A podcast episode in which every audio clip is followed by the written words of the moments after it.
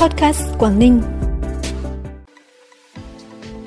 Năm 2024, trường Đại học Hạ Long tuyển 2.305 học sinh sinh viên. Hải Phòng đẩy mạnh xây dựng nhà ở xã hội, giúp người lao động an cư. Cam lục ngạn được giá, nhiều hộ thu tiền tỷ là những thông tin đáng chú ý sẽ có trong bản tin podcast hôm nay 19 tháng 1. Sau đây là nội dung chi tiết.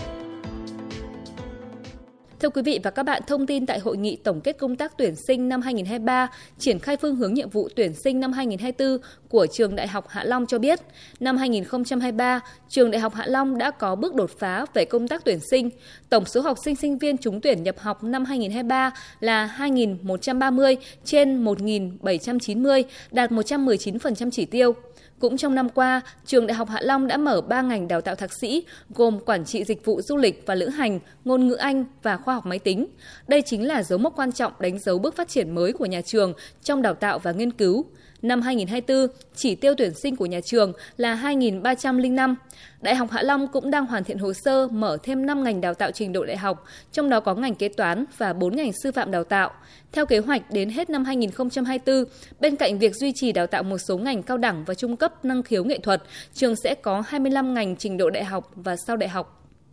Ủy ban nhân dân thành phố Hải Phòng vừa ban hành chương trình hành động thực hiện nghị quyết của Ban chấp hành Đảng bộ thành phố khóa 16 về phát triển nhà ở xã hội trên địa bàn thành phố đến năm 2030 với các quy định chi tiết, cụ thể để đảm bảo trách nhiệm quyền lợi của các bên liên quan, trong đó có người mua nhà, theo chương trình hành động của thành phố về phát triển nhà ở xã hội giai đoạn 2022-2025, địa phương sẽ hoàn thành 15.400 căn nhà ở xã hội, giai đoạn 2025-2030 sẽ hoàn thành 18.100 căn. Thành phố phấn đấu năm 2030 đạt và vượt 100% chỉ tiêu phát triển nhà ở xã hội của chính phủ giao giai đoạn 2025-2030 là trên 18.100 căn. Bên cạnh mục tiêu về số lượng, Hải Phòng sẽ xây dựng nhà ở xã hội là nơi có không gian ở mới đồng bộ, tiện nghi, đầy đủ hệ thống hạ tầng xã hội và phù hợp với khả năng chi trả của đa số người dân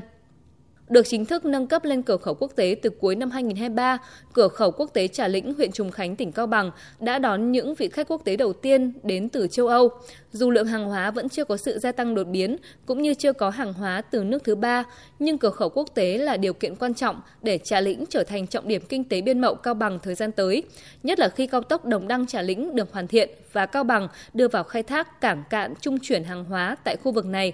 Bên cạnh việc khẩn trương hoàn thiện quy mô chi tiết các cửa khẩu, Cao Bằng đang tiếp tục đầu tư hệ thống hạ tầng với quyết tâm ngay trong năm nay, Trà Lĩnh sẽ triển khai mô hình cửa khẩu số, tiến tới cửa khẩu thông minh nhằm tạo điều kiện thuận lợi nhất cho người dân doanh nghiệp.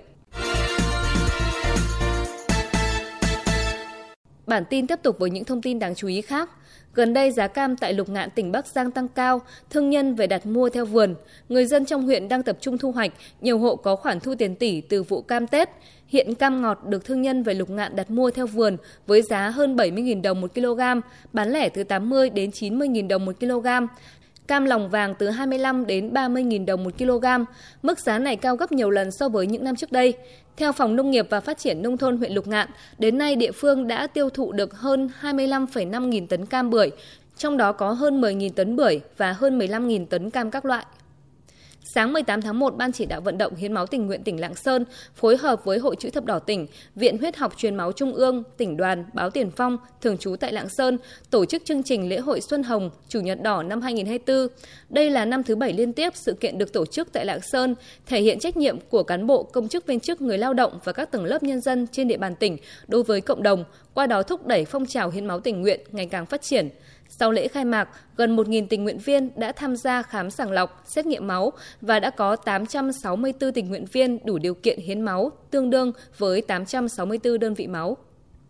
Bệnh viện Tim Hà Nội vừa đề xuất thực hiện chương trình khám sàng lọc bệnh tim miễn phí cho trẻ em Hải Dương, dự kiến diễn ra trong quý 1 năm 2024. Những trẻ thuộc gia đình chính sách, hộ nghèo, hộ cận nghèo, gia đình có hoàn cảnh đặc biệt khó khăn, sau khi thăm khám có chỉ định phẫu thuật, can thiệp tim mạch được hỗ trợ phẫu thuật miễn phí. Đây là lần thứ hai Bệnh viện Tim Hà Nội tổ chức khám sàng lọc, phát hiện bệnh tim miễn phí cho trẻ em tỉnh Hải Dương. Trước đó tháng 10 năm 2023, lần đầu tiên Bệnh viện Tim Hà Nội khám miễn phí tại Hải Dương và đã phát hiện 25 ca mắc bệnh tim bẩm sinh, trong đó có 16 ca có chỉ định phẫu thuật. Trong số 16 ca phải phẫu thuật, bệnh viện đã hỗ trợ mổ miễn phí cho 6 trẻ có hoàn cảnh khó khăn.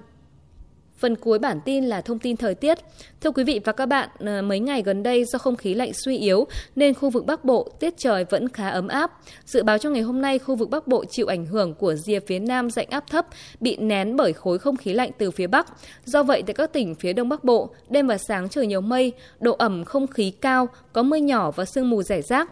Nền nhiệt có xu hướng tăng nhẹ với nhiệt độ thấp nhất phổ biến từ 17 đến 20 độ. Vùng núi có nơi dưới 16 độ và nhiệt độ cao nhất trưa chiều nay ở khoảng từ 23 đến 26 độ. Thời tiết trong ngày mai 20 tháng 1 ít có sự biến động, sau đó từ khoảng chiều tối và đêm mai sang ngày 21 tháng 1 do ảnh hưởng của khối không khí lạnh có cường độ mạnh từ phía Bắc nên khu vực Bắc Bộ nhiệt độ giảm mạnh, trời chuyển rét và từ ngày 22 tháng 1 không khí lạnh được tăng cường mạnh nên nhiệt độ tiếp tục giảm thêm, xuất hiện rét đậm rét hại trên diện rộng ở khu vực Bắc Bộ. Thông tin vừa rồi đã khép lại bản tin podcast hôm nay. Xin kính chào và hẹn gặp lại quý vị và các bạn trong các bản tin sau.